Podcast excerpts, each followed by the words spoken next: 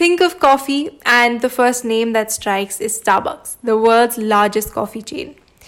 In fact, it's more than just a household name now. Its iconic cups, many a times adorned with misspelt names, much inviting fresh brewing coffee aroma, and of course, the main star of the show, the coffee. Starbucks has expanded from one coffee shop in Seattle to an eighty billion dollars business that spans world over since the last forty-seven years. Now, walk across any metro city in the world and you're bound to find a Starbucks every half mile.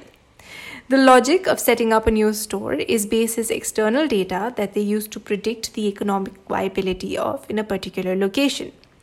This data is based on the average incomes of the people living there, the traffic patterns, and of course, the population density. The company links as many internal and external A P Is as it can to connect the data and build a cannibalization model. This helps them determine the impact a new store will have to an already existing one. In fact, here's a fun fact.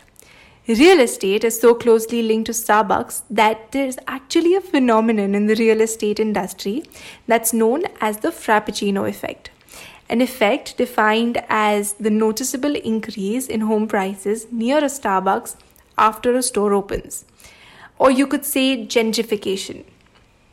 A simple example of this would be how houses that were built within a quarter mile distance from Starbucks in nineteen ninety-seven had appreciated by ninety-six percent in two thousand fourteen.